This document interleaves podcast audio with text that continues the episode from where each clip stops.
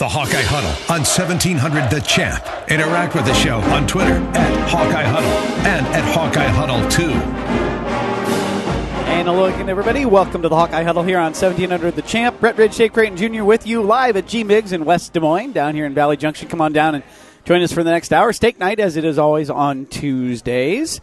And uh, we have the lovely and talented uh, uh, better halves in the in the in No the, question. in the house tonight for us. So that's good. Uh, as we uh, break down for the next hour, the University of Iowa Hawkeyes uh, football, at least for right now, and the For the most part. for the most part. Uh, and we were going to talk a little bit about the Big Ten, maybe a little Iowa State too. We'll see. But uh, Hawks with a 38 to 14 uh, convincing victory the other night against Miami, Ohio. Uh, came out in the first half. Things looked a little slow, but in reality, they drove the football very nicely in, in the drives they had in the first half. They just didn't score a whole lot. Then in the second half, they exercise their will, and, and you and I have had a chance to talk about this a little bit. I Which is unusual. well, I know. I uh, well, we spent on on a, on an evening game night. You and I are going to have had a little bit longer time to spend in the parking lot beforehand. So Yes. the the amount of analysis that I do in a stadium after Is it six or seven hours of jaundiced compared to an it- eleven o'clock game? It might be a little bit less. I don't see things with as critical an eye, and I don't notice things quite as well uh, after that. So I went back and watched, of course, as I, I am wont to do many times. I went back and watched. I'll tell you what, this this was uh, a, a a very impressive for not having big explosive plays. This is a really impressive opener on a number of fronts. The defensive mistakes, there were two of them, maybe three the whole game. And then the offensive line, even with Alaric Jackson getting hurt, was very impressive. Oh yeah, no question. Um, I was very, very uh, pleased in my in my own uh, Road Twenty Five analysis of balanced offense. You know, Stanley had seventy percent passing. I think the Hawks were at four hundred and sixty-five yards, and it was almost right in the middle, down the middle in terms of rushing versus passing. Uh, only the one turnover, which was somebody trying to do a little too much. so Um, Kirk said today. he may never touch the ball. again. he said, you know, you when you become a full get back at Iowa, you basically give up on ever touching the football, and that might be even more oversta- understated after Saturday. In other Yeah, words, you know, that- but either way, yeah, it was a, it was So- kind of a dumb fumble. So well, it was a dumb fumble. Yeah, it was a dumb You're fumble. tackled, Yeah. go down, and, and live to fight another day. Yeah. Um, because throwing it to your 6'4", 235 pound quarterback, who by the way did show a little bit of juice on a- his uh, sixteen yard RPO. Uh, run and uh, 14 yard scamper Mm-hmm. uh, later out of the pocket. Also had an opportunity when he got called for intentional grounding to probably turn around that left corner and run for I don't know six or eight or ten yards uh, at least. So all in all, I thought the second half Hawks, the third third quarter and the first ten minutes of the fourth quarter, that football team looked really really good. Uh, spot on with uh, some good plays, some good runs, uh, efficiency going for on fourth down and getting it, scoring touchdowns, um, not settling for field goals. Um, even and when we did, you know, Duncan did a nice job. So, as you say, week one, um, you know, all you got to do is look 135 miles straight to your west and go, well, you know, for the grace of God, there goes our football team, right? Right. And, you know, Iowa's had that situation with Northern Iowa. In fact, I think it was 10 years ago they had to block two field goals in the last plays of the game in order to win. And and that was a good football team Iowa had that year, obviously. yeah, so exactly. So I'm not going to read a lot into that. I, no, I mean you know. Northern Iowa goes into those games uh, with huge chip on their shoulder. They're talented and unscouted quarterback and that sort of thing. But if you compare that game that started at eleven o'clock in Ames and you compare the game that started at six forty-five in Iowa City, I think um, if you were completely unbiased, you would have to say that the the Hawkeyes looked like the better team uh, in the state, more prepared, better offense, better defense all the way around. So, I a good win, solid win, 38-14. You know, the fact of the matter is they were behind twice. Um, 7-3 and 10-7. Yeah. No? No. They got 14. Yeah. So they're behind 7-3. one, seven three. Iowa went down and then scored. Came Very right down, calmly went came down and scored. Right down and scored. Um, so anyway, yeah. At the end of the day, I, I I'm very happy with the the win. Uh, uh, the my biggest disappointment from the other other day is is twofold. Riley Moss getting hurt; he's out four to six weeks, uh, maybe maybe longer. Hopefully not. And you know, AJ Larry Jackson going down first quarter there, and when he got up and did the little high knee yeah, thing, I thought- thought, thought, oh, yeah, he's yeah. okay. Um, and then five minutes later, I looked down on the bench, and he didn't have his helmet, and he was sitting there. And he looked kind of downtrodden, and then you know they wheeled him out, not wheeled, but walked out on crutches and such. So, Yeah. and he's out for what? At least the next two games. That's what Kirk said. Yeah, and we know how that goes. That's a that's an optimistic thing. So maybe, but it's optimistic. If Maybe- you, if you could have him back by Michigan, I think you'd would be, happy. Yes, I think That so. gives That's him four full- weeks, right? Gives him a full month to recover. Right. Uh, so a couple of a couple of um, uh, off the off the cups observations. Okay, you mentioned the seventy percent completion percentage for for uh, Stanley. Obviously, every year you want to see him improving. People have said one of the keys is that he's going to have to improve. Well, that's an improvement percentage wise, no question. Right? He's in the sixties, and Well, which what is was he last year in the first game? Like eleven for twenty three yeah, or something. He had a it was tough really, time. really, right. really bad. Right. So this is good. Um, and and my criticism of him going into I have a few going into the season. The reason that that I tried to express unwittingly on Twitter tried to express, and I'm just not going to try to Don't express you know deep better? thoughts. I'm not going to put deep thoughts on Twitter anymore because there's a couple of people out there that all they want to do. And my thought was, I said, which is interesting since you're the that I'm- person I on, am- this radio show. I am not. So my thought was, and still is, that I have seen him in pressure situations uh, crap himself way too many times, way too early. Right? He, he starts to get in this mode where he drops back, and if he can't throw it immediately, he checks down to the to the, the lowest common denominator, and we're getting a two yard gain instead of guys are running wide open, and he's not hitting them. Right? So. I wanted to see that improve. Now, it did happen once the other night. Yep. Brandon Smith was running wide open across the field, and nobody within 30 yards of him. It's it's a touchdown, right? You, or, at least a long completion, right? Certainly a uh, a big play. Uh, I don't. There's Yeah. a term that they have. But the explosive play, Explosive play. ball's got to be thrown. You got, but you got to wait another half a second. No pressure. You You didn't gotta- have to wait. just- all he had to do was Yeah. see him. So that was missed, and That then wasn't a waiting issue. That was Yeah. a function of finding Well, the guy as he ran across the field. I don't remember who it is on Twitter that came back at me. Well, he averaged seven point one parts per completion. And I'm like, yeah. So okay, great. So he hits Nico Ragaini for a 48 yard completion. Which should have been a 70 yard touchdown because, you know, all I'm saying is It let's just get it into. It could only have been a 52 60, yard okay. touchdown because he was tackled on the four. Was he da- okay? My point is the the only piece I'm missing out of this is that is, is hitting the big plays. I thought he did really really well in, in waiting for, and he's got this new wide receiver core that is just has guys who can run routes, and I thought he waited very nicely a lot of number of times for them to get open. I thought he hit guys in traffic very well. I didn't see a whole lot of bad balls. Probably had a couple of drop balls out there. I thought he played great, and he's got the fade pa- pattern down. he's got that down, right? yeah. I and mean, a couple guys can catch it, right? Two that's, touchdowns. Oliver Martin's first catch as a touchdown as a Hawkeye. That was fun to see. Why didn't he? Pl- were he you had 10 surprised he 10 didn't play er- earlier?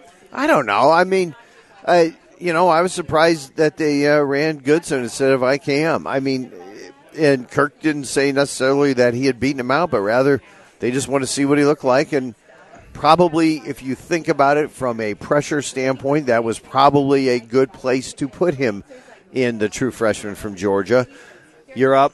But it was 24 to 14. I mean, what if the kid fumbles and they go scoop and score? Or Oh, oh, like- absolutely. I was, I mean- I was surprised. I you know, and I I don't like to play football in a scared mentality, and clearly I don't think the Hawks do that. Although I would Eh, imagine every over, once in a while I would imagine over the it, 16 yeah. years that you and I've been doing that, We've seen it a we, times. seen them ahead by six or seven points, and all of a sudden quit going for the jugular and and letting the other team stick around. North But- Dakota State, man. yeah, there North you go. North Dakota State. So, Yeah. at any rate, they didn't do that uh, last week, and they and they put the thunder down on them. That third quarter was really, really impressive.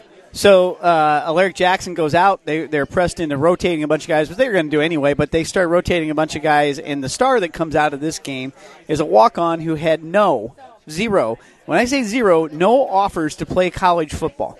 He was talking today about the fact that Upper Iowa didn't even offer him. They talked to him a little bit. They didn't even offer him. He walks on at Iowa. Kyler Schott. And if you saw Shooter. shooter, They, they all call him Shooter. if you saw a couple of, now, I, I, you find a couple of these highlights, and people do, but there was one down. They were moving. Uh, they were moving north to south. So I think it was on the first touchdown drive. He took his man. It was Brandon Scherff like. It was any. It was T.J. Hockenson like. It was. He took his man and buried him seven yards deep in the defensive backfield, and then went and took on a linebacker. this kid is is something, and I thought uh, so. It's a great story. He will start this week, and he may not lose his starting spot, even if uh, Cole Ban- Banwart comes back now. And on top of that, I think there's some other great stories on that offensive line. Justin Britt's a true freshman who had knee surgery less than 12 months ago, and he's in the two deeps now. The Paulsen brothers played very, very well, and it was a lot of fun seeing that. First set of twins to ever start a game in Iowa. and when and when you look at some- Apparently, they don't count wrestling. Well, well, there you go. And then you look at, at you, everybody's just forgetting already. We're just pretending like Linderbaum has just been part of this. This is his first first college start, and he was terrific as well. And, and when you look at what was so good about that third quarter and into the fourth quarter was they started exercising their will, and they weren't doing anything fancy. They're just opening holes, man, and just just getting hat on a hat. They go down to uh, the last second to last touchdown they scored. That was uh, was that Toren Young Yeah, fourth down, Fourth fourth, down. and two, or fourth down, and you're like, okay, so they go heavy. Miami brings everybody in, right? Because they're going to. Now, granted, that's not Michigan, but it is. It is still 11 man in the box, and guess what? They got a hat on a hat. There's a hat on a hat. yeah, he No, walked was- in. He just Ross, walked in. Ross Yeah. has got his guy four yards in the end zone in the lead block and just walked in. And you know, then the last touchdown, we ran the bubble screen, which Ken O'Keefe must have really nudged somebody and said, "Hey, can we run that one just once?" Went for a nice six-yard touchdown to uh, Smith Marsette. It was, I don't know. I mean, there's not a lot to be upset about. Leistikow, Chad Leistikow, I believe is his. He- pointed out um, a lot of actually his breakdown of the game. He talked a lot about um, Iowa ran out of the shotgun a lot, and usually Iowa out of the shotgun is a guaranteed pass, right? And they were fairly evenly balanced running the football and passing the football out of the shotgun. And one of the re- reasons that he thought that that uh, bubble screen got so wide open was it was a little bit of a hitch fake to you know fake toss, right? And the flow just got everybody, and so you want to talk about a few new wrinkles that you might not notice, right? Because you've seen them run out of the shotgun before, right? But maybe you start to notice, okay, well, maybe they're throwing a little bit more, and they're Well, a little I- bit more. You, you know, maybe there's a shovel pass I, out. there, I can assure you the toss, thing that nobody's seen is Nate Stanley faked that ball and run, which on- was on of, yes, by choice. yes, Nobody's seen that, and uh, I'm not saying that he's all of a sudden a triple threat quarterback because he's, you know, he, he's not. But if he can get you five or six, five or six yards in a situation like that where you only need two or three, and everyone and their mother's keying on the running back, then that gives opponents something else. Somebody else has got to stay home. You know, the passing game opens up the running game your quarterback being able to be dual threat and do those kinds of things helps open up your running game. You know, throwing the backs to your or the ball to your running backs will help in your running game. Uh, Iowa did all three of those things very well on Saturday night. 213 yards on the ground, 5.2 yards per carry, 465. And I believe somebody did the, the math. Iowa's only gone over 450 yards. They average two to three two to three times a year at most. Last year it was once, I believe, they went over 450 yards. You think about it, they score. They do actually score a lot, considering they have to matriculate the ball down the field, right? But uh, that was some good yardage out of them, um, and obviously uh, it paid off. And we'll have to see if they can get some of these explosive plays happening. Different task this week, I think, when you start looking at Rutgers, and we'll get into that a little bit. And we're gonna, we need to talk a little bit about the defensive side of the ball. I, I do think there's a few things we can break down there that might be a little bit questionable, especially since uh, uh, limited experience with a couple guys being hurt. We're going to grab that stuff when we come back on the Hawkeye Huddle on 1700 Champ. Back to the Hawkeye Huddle with Dave Creighton Jr. and Brett Ridge on 1700 The Champ. Real sports talk for real sports fans. And we're back here at G Migs, West Moines Valley Junction. 6 to 7 o'clock every Tuesday from now all the way through the uh, winter sports season. God willing, that includes an NCAA tournament uh, berth for the Iowa Hawkeyes, and uh, we'll see about how that goes. A lot of basketball to talk. What a schedule they've got! Man. Oh, yeah. that- that's there's one I can't. You and Trent Condon cannot can't- complain. can't. Yeah, they, they still have for some reason the, the the downtrodden are still the scourge of the earth, but it doesn't matter at this point. It's tough. It's tough, baby. That's going to be something to watch. Anyway, speaking of that, the the one guy that loves to argue with Trent and me about that would be Tom Tom Kakert of HawkeyeReport.com. Joins us now. Uh, good afternoon, Tom. Good afternoon. What am I arguing about? The basketball schedules and you guys being irrational? Yes, that was what he was talking about. The fact that, you know, even though the Hawks might play, I don't, I don't know. I haven't memorized the basketball schedule, but it's a very difficult one compared to years past. Yet we're going to focus on the three um, absolute patsies We're- that everybody we're in their not mo- gonna that everyone and their mother plays every, every single year. So regardless of that, hey Tom, how was Iowa City today? It, it was good, and yeah, the uh, you know I I know that Ridge and Condon are going to complain no matter what. So um, no matter what the schedule is, they're going to find uh, if they play one three hundred plus team, they're going to complain about it. So Yeah, there's four, right? But Stop. three, there were three. I There's did three, the I did three. the math. I I actually I saw in when the schedule came out, Tom went ahead and just addressed the the elephant in the room with that right away. Some will say, "Here's these," but yeah. Anyway, it is a tough schedule, and a lot. There's a lot to go. Uh, or, uh, move on from there, but uh, Tom, the other night, uh, I, I think we all saw um, an Iowa football team that that came out with a fairly complete, solid effort in their first game, and a lot of times you find a lot of things you can walk away and kind of scratch your head at uh, after that first game, but man, it seemed like they were addressing everything as it was happening. That you can maybe find a few things, but there were a lot of things to be positive about the other night.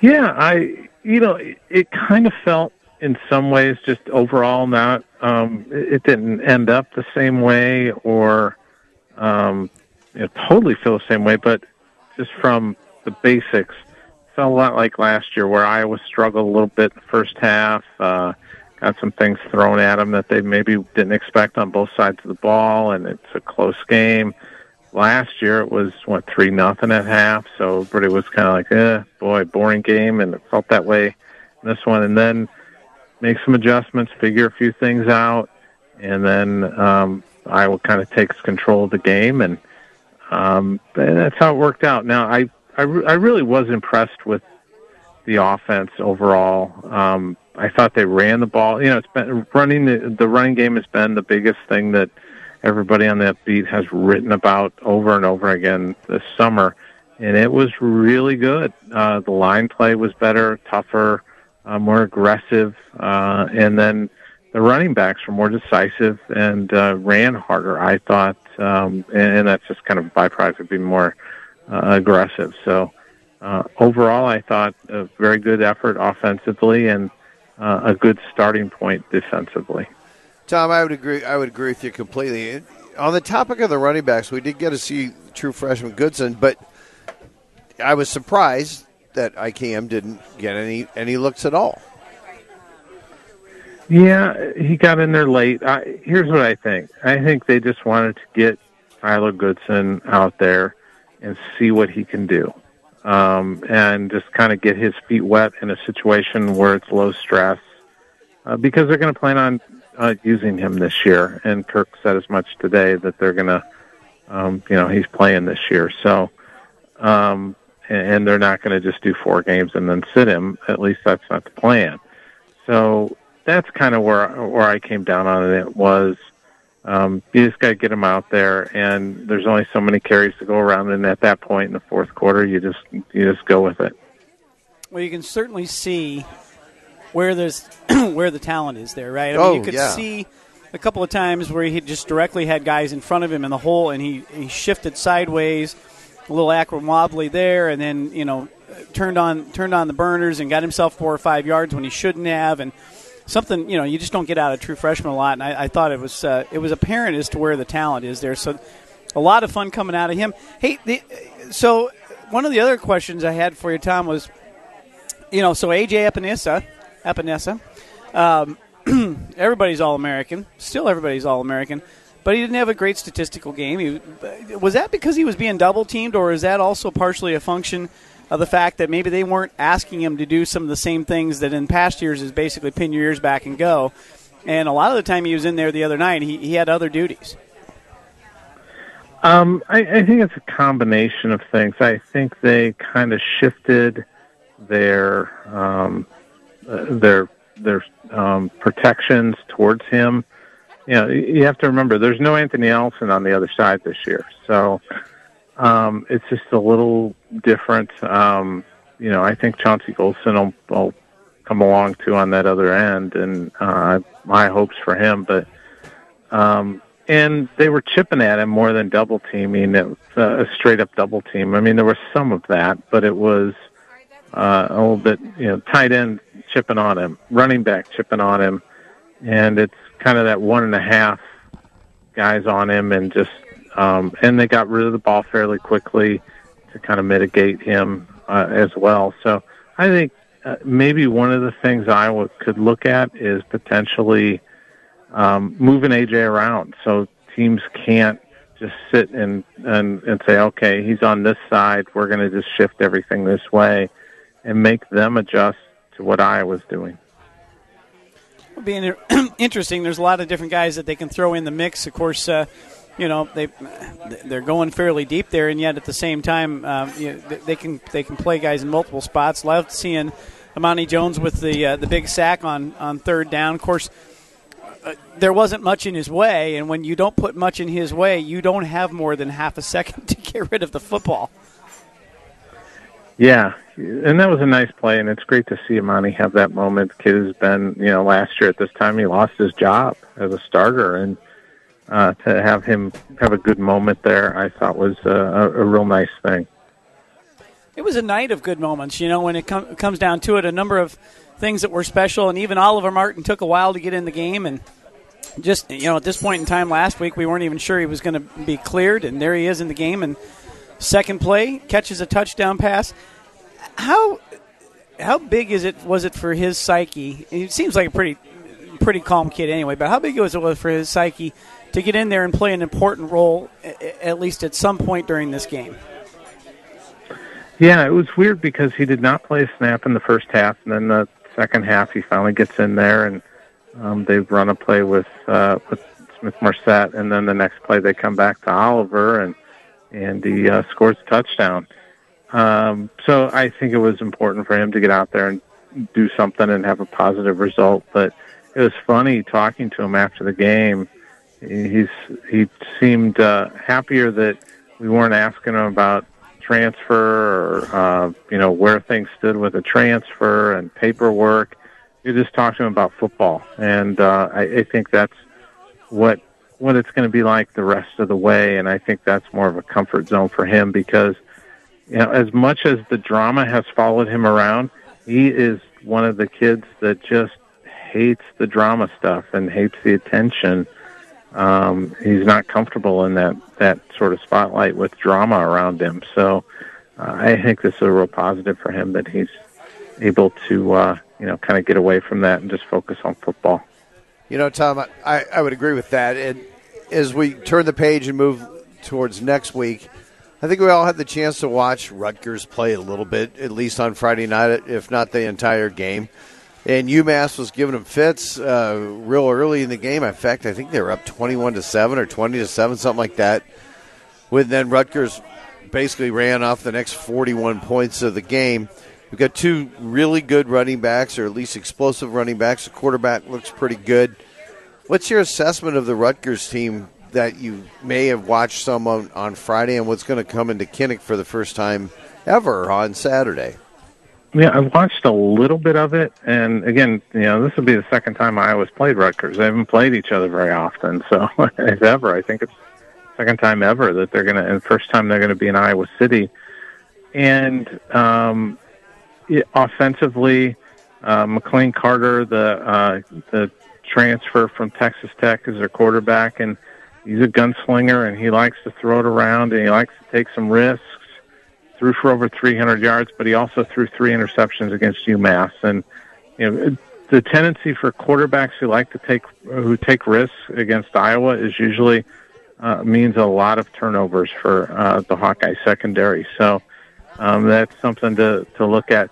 Their running backs are, are pretty impressive. Uh, I think it's uh, Pacheco and uh, Blackshear. I know Blackshear is one of them. I think Pacheco's the other one.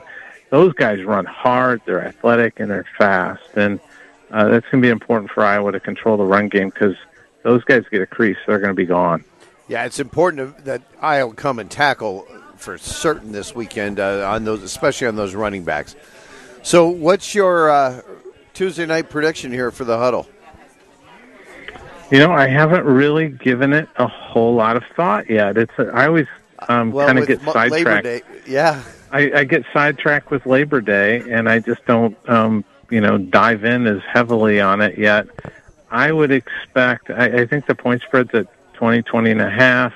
Wow. Um, I think it'll be in that neighborhood. Um, I'd say uh, Iowa's probably going to win like uh, you know 35 to 17, something like that. All right. Well, you've heard it here first. Tom's first prediction on the Iowa Rutgers game. Tom, thanks for joining Hey, us thanks, again here on the huddle. Okay, thanks guys. Thanks for having me on. All right, we'll catch you next week. Tom Kakert of HawkeyeReport.com. Of course, you can get out there and check out not only the daily news, but uh, a lot of good recruiting stuff. And if you haven't paid attention uh, to the recruiting class that Kirk and the, and the boys have put together for this year, which is almost all but complete, which is an amazing thing, uh, get out there. Tom's got all kinds of great stuff on uh, the kids that Iowa has signed up and, and the few kids that are left in what will be a, a, a nice class coming in uh, for the 2020 uh, recruiting class. Uh, we're going to take our final break, and we'll be back. Is it time for take a break? I don't know. Jacob, is it time to take a break? I think it's time to take a break. I don't know, take a break. Oh, All right. well, we're doing so well, we're ahead. Usually they're tapping me out. Okay. Hey, uh, quick update. I got my wrestling insiders, you know. Bad news on a, uh, for the Hawkeye wrestling Yeah, what team. was the deal? I saw. So, uh, Renneria, who was a 133, 141 pounder, transferred to Iowa from Nebraska, yeah. has decided to leave the program because I was brought in two other studs at Wow. those weights and uh, doesn't really want to try and compete in the room. And then, of course, the Minnesota recruit, Ryan Sokol, reopened his Yeah, I saw recruitment. Apparently, his best friend is the heavyweight at Ohio State. And there's a very good chance that he might like to go and hook out with, hook up with his buddy over there uh, in their wrestling program. You know, when there's only But the so Hawks many. should be really, really. Oh, they're going to be year. real. Oh, they are. And when there are only so many good wrestling programs out there, you're and Iowa is in that competition with all of those. You're going to see a little shuffling. It's uh, it's a, it is what it is, right? You'll- Right. It's like at every level. Well, the top five pretty much are pretty stable year after year. It's going to be what it's going to be. Penn State, Iowa, Oklahoma State, Ohio State, maybe Michigan, maybe you know Mizzou, somewhere in there. So I want to talk uh, Big Ten West when we get back from the break. So I don't want to go there just yet, but let's talk real quickly Big Ten East. Okay, Holy cow! I mean, when you go best division in college football. Well, and so usually we're kind of poo pooing the fact that the West is, you know, the West isn't that much, and maybe the West isn't much worse. But did you see what the East did this weekend? It, it was it is Well- that smoke and mirrors with uh, you know 158 points between Penn State and Maryland. Um, obviously, Ohio State looked really, really good with Fields there at quarterback. Michigan, I thought Michigan just from the highlights and the briefness of which I saw some of the stuff that they talked about, looked like they struggled with Middle Tennessee a little bit. weren't very clean. I think that might be the right way to put it. Um, Indiana beat Ball State. And neutral site and dropped a long touchdown pass. They had more points. They scored plenty. Uh, you know, like you said, Maryland. But then- Maryland. Then, uh, of course, we got Rutgers, who's coming to our place Yeah. on Saturday. So, you know, if you're going to have a crossover, Rutgers is a pretty good choice. Yeah, out of all of them to start with, it certainly is. Um, I just it sure looks like the Big Ten is tough, uh, top to bottom, and uh, that East side looks really like something. Like you said, you know, Maryland, how tough could it be, right? Well, We they pointed played- this yesterday. They played one guy. They right? played Howard. I mean, how is the guy going to cover them all? I don't know. It seems like it's easy. was that the score. same Howard from Andrew, Andy Griffith? He's probably out Howard of eligible. Sprague? Out of Was that Ronnie Howard? No, no, not No? Ron Howard. Howard Sprague. I think he was the pharmacist. Oh, that Opie. No, no. That's No. Floyd, that's Floyd, the barber. That's Floyd the barber. No, Howard Sprague was like the uh, city, the city planner or city. he wasn't. He wasn't like the druggist. No. Isn't that what they would have called No, him back they, then? they, you had several of those, right? But uh, Well, not Otis. huh? not Otis. Not Otis. No, no. Howard Sprague was the city administrator. All right, there you go. Yeah. Well, how much administration did you do in Mayberry? Not a lot. He had to stop the Ladies' Aid Auxiliary from wanting the money, the extra money that was left at the church for their choir robes versus the guys who wanted to put in a pool hall. So they were decided instead to flood. Uh, no, they, they, no, it was. They needed to raise the church up because it was eroding. So they decided to flood both sides of the church, lower it down, and they got the choir robes, and that was all Howard Sprague. There you go. Andy Griffith's lesson number one in the books, and I think now we are going to take a break whether it's time or not. So we'll be back in a couple of minutes here on the Hawkeye Huddle on 1700 The Champ. You're listening to the Hawkeye Huddle with Dave Creighton Jr. and Brett Rich on 1700 The Champ. Real sports talk for real sports fans. Hey, how about I bring us back? So, I'm so you good can here. Cover your mouth. I'm have good to here. Listen to you chew on your popcorn. I'm- your earphones heads off. Class operation here at the Hawkeye Huddle. Thanks to G Megs, Bruce, and George for having us down here. Big big thanks to uh, Big Cause, Kozlowski Law. Plenty of uh, advertising opportunities here on the Hawkeye Huddle. Uh, there are several. Several. What's that? Oh, they, they want you to turn them up so that everybody in, in the in the uh, bar here can hear this. Yeah, Well, there you go. Yeah, That's part of the beauty of the live radio show. this is it is. Thank God we're on radio because you imagine us on TV right now, watching you eat.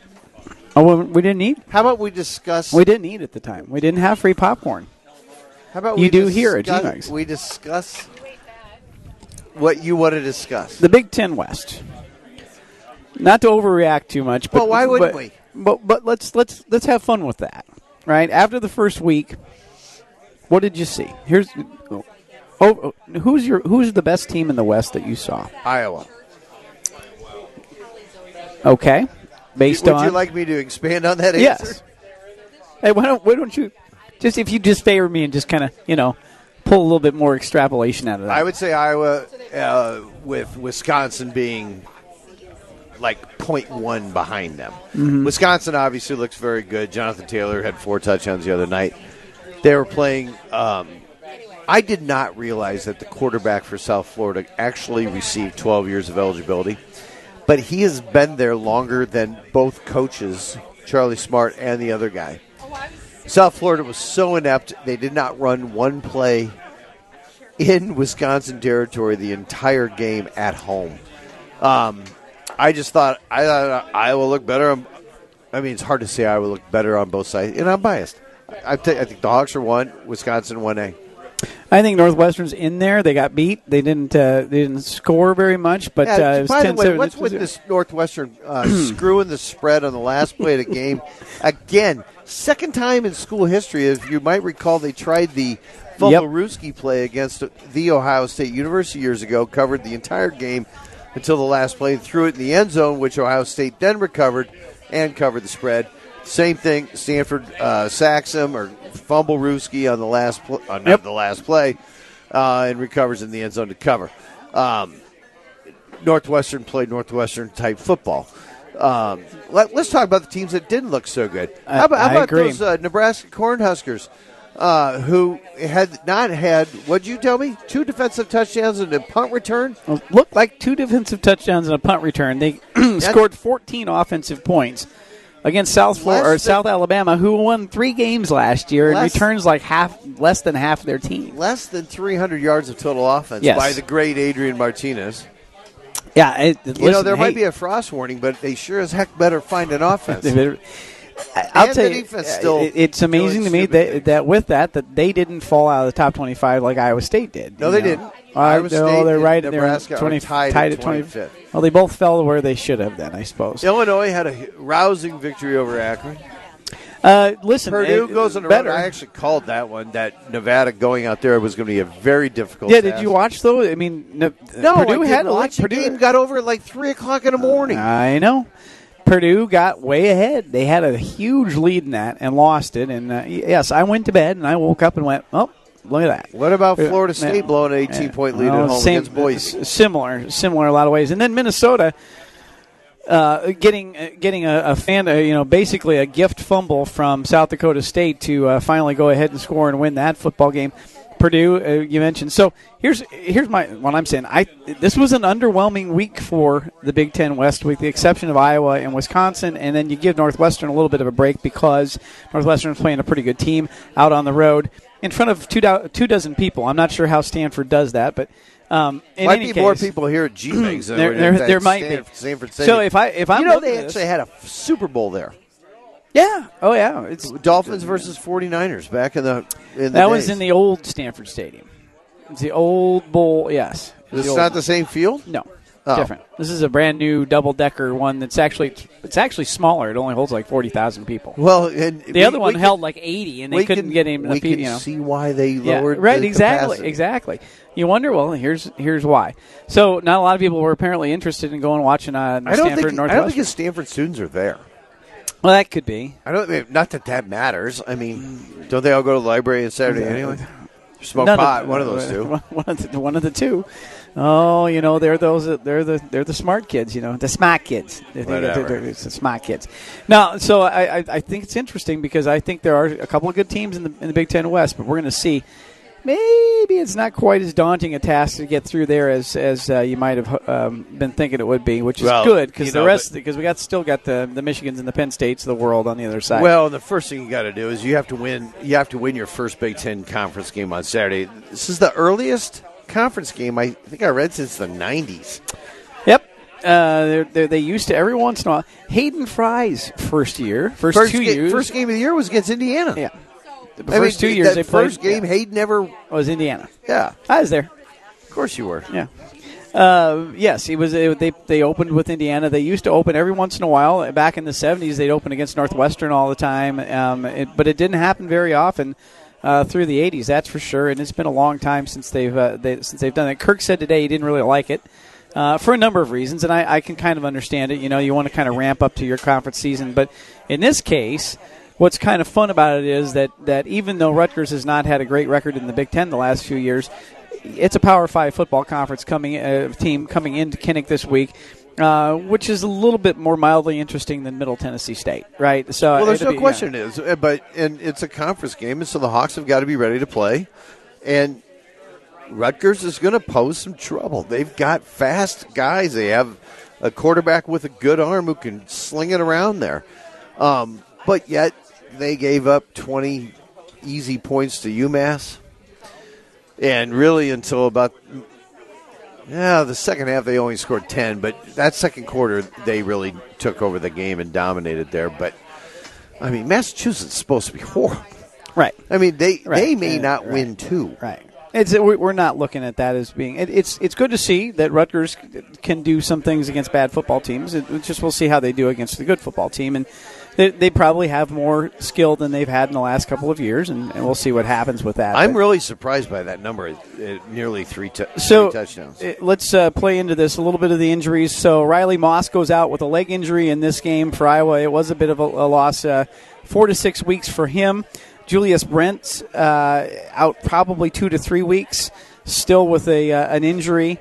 And of course, uh, we've got Larry Jackson. It looks like he'll be back maybe in, in two to four weeks, which is, is nice. He'll be back.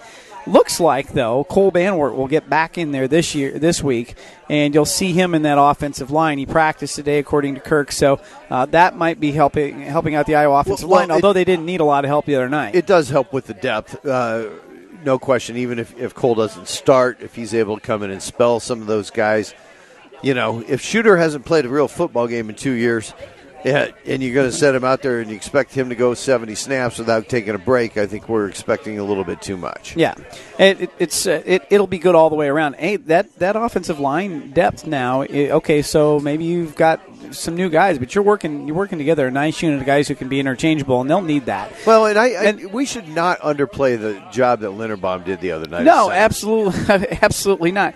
They- Well, boy, you all, you, about- all you had to do was watch Tulsa against Michigan State to see how how bad things could go if your center can't execute a shotgun snap. They had minus seventy three yards. Everybody's like, "Oh, Michigan State holding minus seven. No, the the center for Tulsa gave them minus fifty.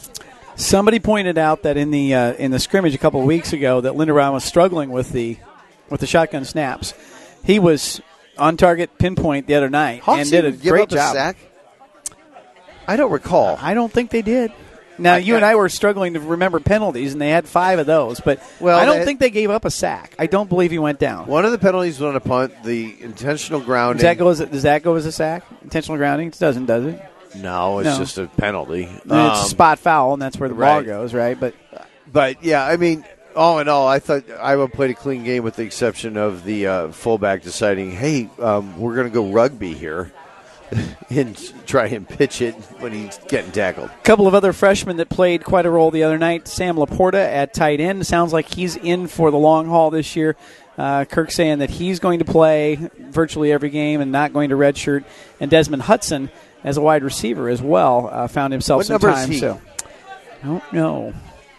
Didn't notice him in the game, Yeah, but apparently he played a bunch and he's he's doing well. Now I like this idea. Well, number three that- is Tracy, right? yeah, and I, I like the idea of of that a quarter of your freshman class getting real time game reps and not just the four, but you're actually going to play them because at some point in time.